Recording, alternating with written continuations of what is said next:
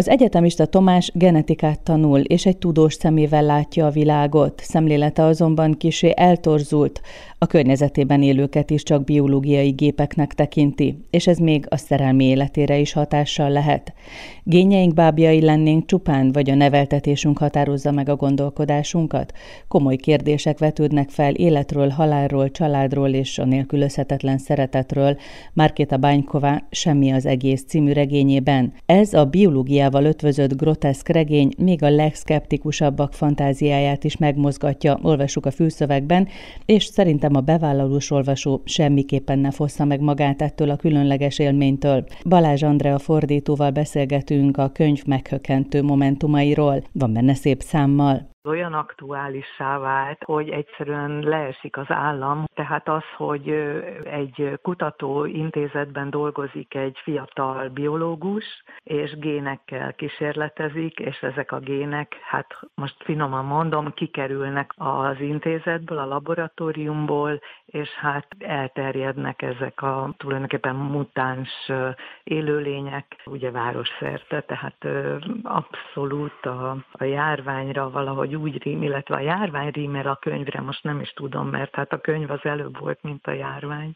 Úgyhogy ez még döbbenetesebb így. Nem egy vírus szabadult el, hanem patkányok. Patkányok, de génkezelt patkányok, igen. Viszont a könyv másik furcsasága, hogy mindennek, ami a génekkel kapcsolatos, valahogy kiemelt szerepe vagy jelentősége lesz, nem? Mint hogyha mindent egy ilyen szűrőn keresztül látnánk. Különösen a vége felé az a hatalmas vízió, hogy óriás méretű gének tekeregnek, és dialógust folytatnak. Mondjuk a Banykovánál ez most már megszokott, hogy ő ugye a vizualitást, az írást és a természettudományokat kombinálja, valahogy komplexen látja a világot, és ebben most itt hangsúlyt kapott igen a genetika, ami hát napjainknak abszolút aktuális tudománya. Eleinte azt hittem, hogy ezek egymástól független történetek, és azt rájöttem, hogy nem, nem, így épül, így építkezik. Beszélgessünk egy picit erről a főszájról, a hősökről, hogy ők milyen kapcsolatban vannak, és miért okoz ez szenvedést egy fiatalembernek. Mondjuk, ahogy indít, az egy kisgyerek, akit otthon hagynak egyedül, és aztán ez a kisgyerek lesz a könyv főszereplője már diákként és felnőttként a továbbiakban, tehát ez csak a kezdeti felütés, hogy innen indul, hogy egy magára hagyott, elárvult gyerek, aki a saját fantázia világában él, és aztán ez a fantáziavilág, amivel próbál visszakapcsolni ugye az elveszett, az eltűnt időhöz, hogy ez milyen utakra viszi őt. Biológus lesz, ugye, ahogy mondtam, tehát biológia szakos, és így próbál magának a biológián keresztül újra családot találni, és hát ennek a fiatal embernek a próbálkozásai önmagán belül és a környezetével különböző bárokba jár, meg kapcsolatot próbál teremteni, és aztán valahogy ez a kapcsolat ez egészen elvadul, és aztán magára is marad, illetve hát talál egy rokont, aki szintén tudós, és akivel óriási eszmefutatásokat folytatnak, de menet közben ezt az embert is elveszíti, tehát még nagyobb a motiváció, még nagyobb a feszítettség, hogy a kutatásokat a laborban még intenzívebben végezze. Azon gondolkodtam én ott a könyv közepetáján, hogy vajon ez a fiatal ember képes-e egyáltalán kötődni. Mert furcsa, hogy van ott egy szobatársa, aki nem lesz a barátja, van ez a Júli nevű lány, akiben mintha szerelmes lenne, de talán mégsem. Ott az a nagybácsi, akinek az agya, mármint hogy amit tud, a professzornak a tudása fontosabb, mint hogy mégis csak egy ilyen családi közegben érezhesse magát. Tehát nem is tud ő kötődni igazán. Az biztos, hogy a szokványos módon nem, illetve hogy nagyon sok a megszakadás a kapcsolataiban, és hogy nem tudja ezeket úgy vezetni, továbbvinni, hogy azok, hogy úgy mondjam, sikeresek lehetnének végül.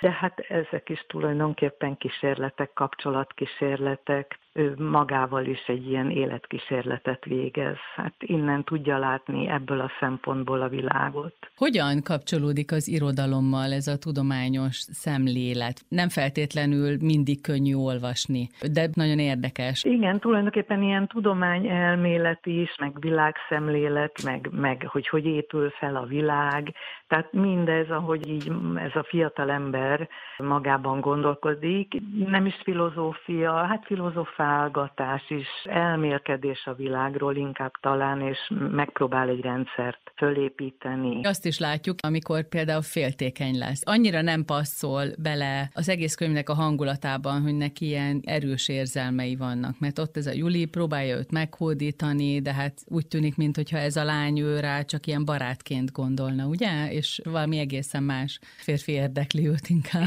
Igen, vagy talán nem, nem jutnak el olyan mélységig ebben a kapcsolatban, tehát vár valamit talán ez a lány, és aztán a Tomás nem tud talán odáig eljutni. Azt gondolom, de a másik az, hogy a rejtett érzelmek, tehát hogy kívülről tényleg olyan, mintha érzéketlen lenne, hiszen páncélt növesztett, ahogy egyedül maradt, de aztán ezek valahol azért előjönnek, vagy, vagy bent gomolyognak a belsejében, tehát kívülről nem látszik, hogy mennyire érzékeny, de benne van ez az érzékenység. Ami aztán kitör, és ugye egészen furcsa, egész bizarr módon tör ki belőle ezzel a tulajdonképpen őrületté váló tenyésztéssel. Tehát próbálja a kutatásain keresztül a genetikát kombinálva valahogy bepótolni ezt, ami hiányzik neki, hogy kapcsolódjon a világhoz, ami persze egy tévút.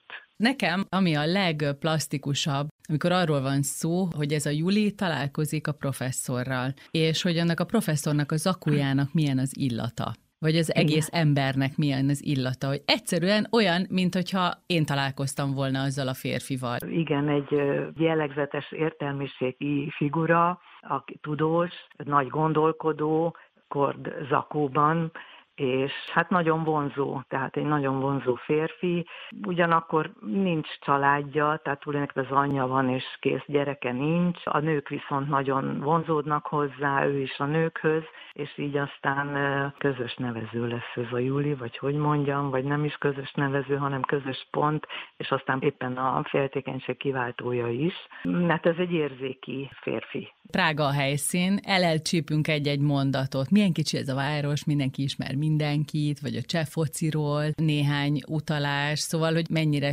csehes, mennyire az övéké mindaz, amit Bánykova leír. Ő azért ezt belülről írja, tehát ott él, illetve hát a főszereplő, tehát az élete, vagy életük színhelye, és hát ugye az értelmiségi, a város krémje, ott nyüzsögnek, mozognak, de számunkra, mint külföldiek számára, úgy ez valamilyen ódon keretbe foglalódik, és külön érdekessé válik, hogy Prága a helyszín de ott valahogy ez természetes, másképp bukkant föl, tehát mintha itt az ülői úton, vagy a, nem tudom, akárhol a múzeum körúton játszódna. Ugye adott egy ilyen elárvult fiú, aki nem az anyjával és az apjával él, tehát mindez, ami benne van, az nem vezethető vissza arra, hogy mi az, amit hozott, mi az, amit örökölt a családjától, és eközben ugye génekkel foglalkozik. Az élet elvágta ezeket a szálakat, nincs hova kapcsolódnia, hogy ez itt mennyire fontos, mert sok visszatekintés van egyébként a könyvben. Először igen, tehát a visszaemlékezés, hogy próbálja megfogni az időt, ugye ebből indul ki az egész, sőt a Cseborítón az eredeti kiadásnál magának az írónőnek a rajza, ahogy próbálja megfogni az időt a markában, ugye, ahogy ezt leírja az elején, és mivel így nem sikerül a, az emlékfoszlányok alapján összerakni a, a szülei képét, illetve önmagát és a szüleit valahogy felfűzni ugye erre a szára, ezért kezd el kutakodni, amire abszolút kézenfekvő, hogy a genetikának a most már közismerté vált eredményei alapján próbálja meg összerakni, felépíteni, összegyűjteni a családjának, a szüleinek a tulajdonságait, vagy a múltját, és abból valahogy összerakni magát. Itt fonódik össze az irodalom meg a tudomány, valamennyire. Most ugye a családkutatás is az az egyik vonulat, ami ilyen szempontból nagyon intenzív, és hát a genetika ugye a tudományos, tehát hogy megfogni, hogy amit az emlékeinkkel nem tudunk megfogni, hogy azt akkor a génnel, a tudományjal próbáljuk meg tárgyasítani. Nekem nagyon tetszett az Adrenalin című fejezet, ugye ott egy baleset után ébredezik a, a főhős, a Tomás, és hogy tulajdonképpen arról is képet kapunk, hogy mondjuk az agy hogyan dolgozik, vagy hogy az adrenalinnak milyen szerepe van, hogy mi történik a szervezetünkben, és mindez nem olyan, mint egy biológiai tankönyvben. Ilyenkor külön egységek nyílnak, és megszakad a cselekmény, ugye, és a fiúnak a gondolatvilága gomolyog, és ott ugye kavarognak ezek az új ismeretek és az érzelmek, tehát ennek a kombinálása kifejezetten érdekes. Ugye említetted ezt a víziót, amikor a DNS szálak veszik őt körbe, és majd egy kicsit az illusztrációról is beszéljünk, mert szerintem nagyon sokat ad a könyvhöz. De néhány sort felolvasok. Szeretsz dicsekedni, folytatta FOXP2, de könnyen megfeledkezel arról, hogy én vagyok az, aki majomból emberré teszlek. Elfordult, a spirál kigyúzva tekerget. Én vagyok a beszédért felelős gén, a hetedik kromoszómában irányítok, és sok fehérje termeléséről gondoskodom. Már az megkülönbözteti az embert az állattól, hogy beszélni tud. Az emberiség teljes bölcsessége szavakban, könyvekben, könyvtárakban található. Szóval, hogy meg is tanulunk sok mindent itt a történet közben. Én azt gondolom, hogy ez Markéta Banykovánál ez elég tudatos lehet, hogy hogy úgy mondjam, beolt minket a tudományos ismeretekkel, és részévé teszi az irodalomnak. Az egész könyvet ő tervezi, tehát a rajzaihoz visszatérve, tehát a borítótól, a betűtípusig, a színekig, a grafikákig, mindent ő talál ki. A magyar kiadásban ez igazából nem jelenik meg, tehát a borító az magyar, de belül megvannak az illusztrációi. Ha úgy veszük, könyvművész nagyon kombinált az, amit ő művel. Képzőművészeti egyetemet végzett, abszolút foglalkozik a vizuális kultúrával, fotóval, netártal, tehát a végzettsége vagy a tanultsága az a az a vizuális művészet, és ehhez jön hozzá az érdeklődése a tudomány. Tehát ő nem tudományos végzettségű, így aztán összeadódnak ezek a rétegek, és nem írónak tanult, hanem képzőművésznek tanult. Nekem azért tetszenek ezek az illusztrációk, mert hogy mindegyik egy kicsit azt mutatja, hogy mennyire bonyolult, szövevényes az életünk. Ilyen gomolygás, ilyen diffúz, megfoghatatlan, nem tudjuk, hogy mi az, ami igazából, ami létezik, végül is azok a patkányok léteznek, amik kikerülnek a laboratóriumból, tehát hogy ez a része, ez, ez egy nagy, nagy tapogatózás a, a ködben, a derengésben, én ilyen útkeresésnek is érzem, aminek ez része a géneknek a tekergése.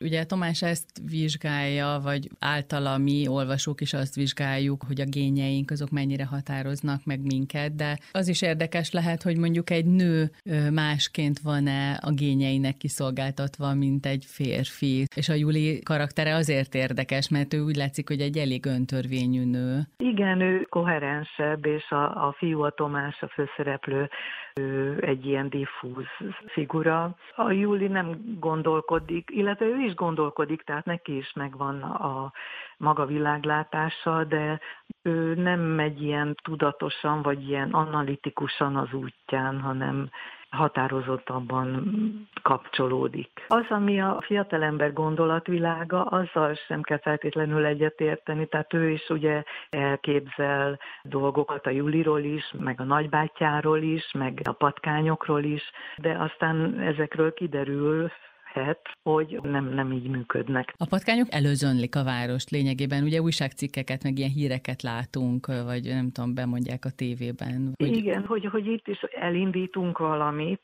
akár csak próbaképpen, és aztán nem lehet neki határt szabni, hanem akkor egyszer csak elkezd magától élni, ez a rendszer, és elhatalmasodni és mhm. ez az elhatalmasodott, szabadon engedett újfajta létezés, ez nem tudjuk, hogy mivel jár, mit hoz és hogy mi lesz a következménye. Tehát itt ugye a, a főszereplő ezzel nem is igazán foglalkozik, tehát nem azt nézi, hogy mi lesz, hogy elszaporodnak, elszabadulnak, hanem azt, hogy, hogy milyen jó, hogy végre megfogható, hogy milyen jó, hogy végre felismeri, még akár a patkányok tekintetében is felismer egy pillantást, amire valahonnan emlékszik. Tehát nagyon bizarr ez az egész, ahogy ő a kutatásai eredményeként éli meg, hogy ugye életképes lényeket hoz létre, akik valamilyen módon hordozzák az ő tulajdonságait is, de, de egész mást vált ki és rettenetes veszélyeket vált ki. És ugye nagyon érdekes, hogy ez még nekem a, a saját élményem, ha hozzátehetem, hogy, hogy amikor fordítottam, akkor már beindult a járvány, de amikor még ezt a könyvet a kiadó kiválasztotta, akkor még nem volt, tehát akkor még, még szó se volt itt járványról. Miközben fordítottam, akkor már elkezdett rímelni, elkezdett ugye rezonálni a téma, és aztán a végére, mire leadtam a fordítást, addigra már a nyáron, már az első hullámon túl voltunk, akkor már döbbenetessé vált, hogy te úristen, ez most milyen aktuális valamilyen szempontból, hogy most laborból vagy nem laborból, de valamiféle ártalmas lények ugye elszaporodnak a világban, úgyhogy már nem tudjuk szabályozni. Hát igen, és nem látjuk a következményeket, nem látjuk a kifutását. Abszolút, igen, és azért mondom, hogy, hogy ilyen szempontból nagyon megmozgat most, és nagyon-nagyon aktuálissá vált szerintem, és nyilván még nagyon sok új jelentést kap az egész mű. Tehát én azt szeretem Marketa Banykovában, hogy nagyon más felé viszel, tehát az ajtekervényeinket jól megtekeri. Más felé, mint ahogy a szokványos gondolkodás viszi általában az embert, és ez tágítja a horizontot, ezt én nagyon szeretem benne. Mit jelent a Semmi az egész cím? Hát az a vicc, hogy eredetileg az a címe, hogy csehül mondom Malicskoszt, tehát apróság, hogy igazán semmi, de azt gondoltam, hogy mivel az írónőre jellemző ez, a filozofálás is, meg a természettudományoknak a kombinálása, és az írás, a gondolatművészet, ezért hát én is csavartam egyet a címen, és ez ugrott be, hogy legyen ez. Ez tulajdonképpen egy dialógusnak egy része. Ugye ez akkor hangzik el, a párbeszédben, amikor a barátnőjével, ezzel a bizonyos Julival beszél, és tulajdonképpen az ő is megpróbálja megszerezni. Tehát mhm. vért venni tőle.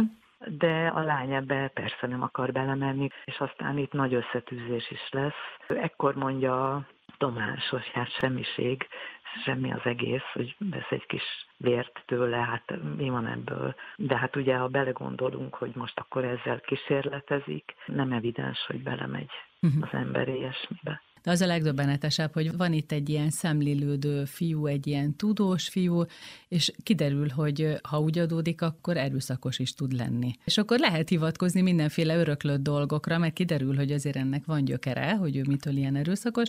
Na de ez a legváratlanabb helyzet. Igen, tehát itt már a szenvedély, mondhatjuk úgy, hogy a kutató szenvedély az előtör, kitör, és agresszióba vált, de hát mondjuk a nagy nélkülözés, a nagy visszafogottság után az a nagy energia, ami nem, nem tudott hová kötni, az így hirtelen kirobban. Mondjuk, hogyha ezt lelki szempontból nézzük, vagy, vagy indulatok szempontjából, akkor az érthető, hogy, hogy ő sokáig nagyon visszafogott, és most hirtelen úgy érzi, hogy ahhoz, hogy megvalósuljon az álma, ahhoz erre van szüksége, hogy legyen ez a kis vér, és akkor ő meg tudja valósítani, hogy a szerelmét egyesíti az ő létezésének az alapjával, és akkor hogy, hogy ez, ezt most nem lehet, hiszen ők együtt, ők úgymond szeretik egymást, járnak, akkor ez most miért nem valósulhat meg? Nagyon érdekes szála az is a könyvnek, hogy ugye nevelőszülei vannak Tomásnak,